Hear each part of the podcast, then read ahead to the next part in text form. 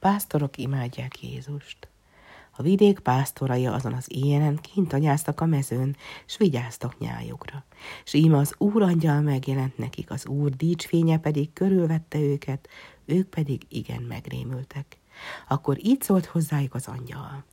Ne féljetek, mert nagy örömöt hirdetek néktek, mely az egész föld öröme lesz, megszületett Dávid városában megtartó, az Úr Krisztus. Erről ismeritek meg, egy bepójál gyermeket találtok, aki jászolban fekszik.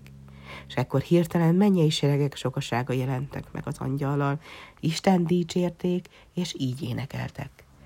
Dicsőség a magasságos mennyekben Istennek, békesség és jó akarat a földön az embereknek. Mikor azonban az angyalok mennyei serege felment a mennybe, a pásztorok azt mondták egymásnak. Menjünk el mind Betlehembe, hogy meglássuk, amit az Úr megjelentett nekünk. El is mentek nagy sietséggel Betlehembe, és megtalálták a kisgyermeket, aki jászolban feküdt. És a pásztorok leborultak a kisded előtt, és imádták Krisztust.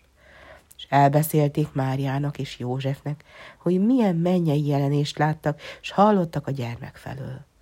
Majd visszatértek a mezőre, Isten dicsérve és dicsőítve, mert látták, hogy minden úgy volt, ahogy az angyalok megmondták.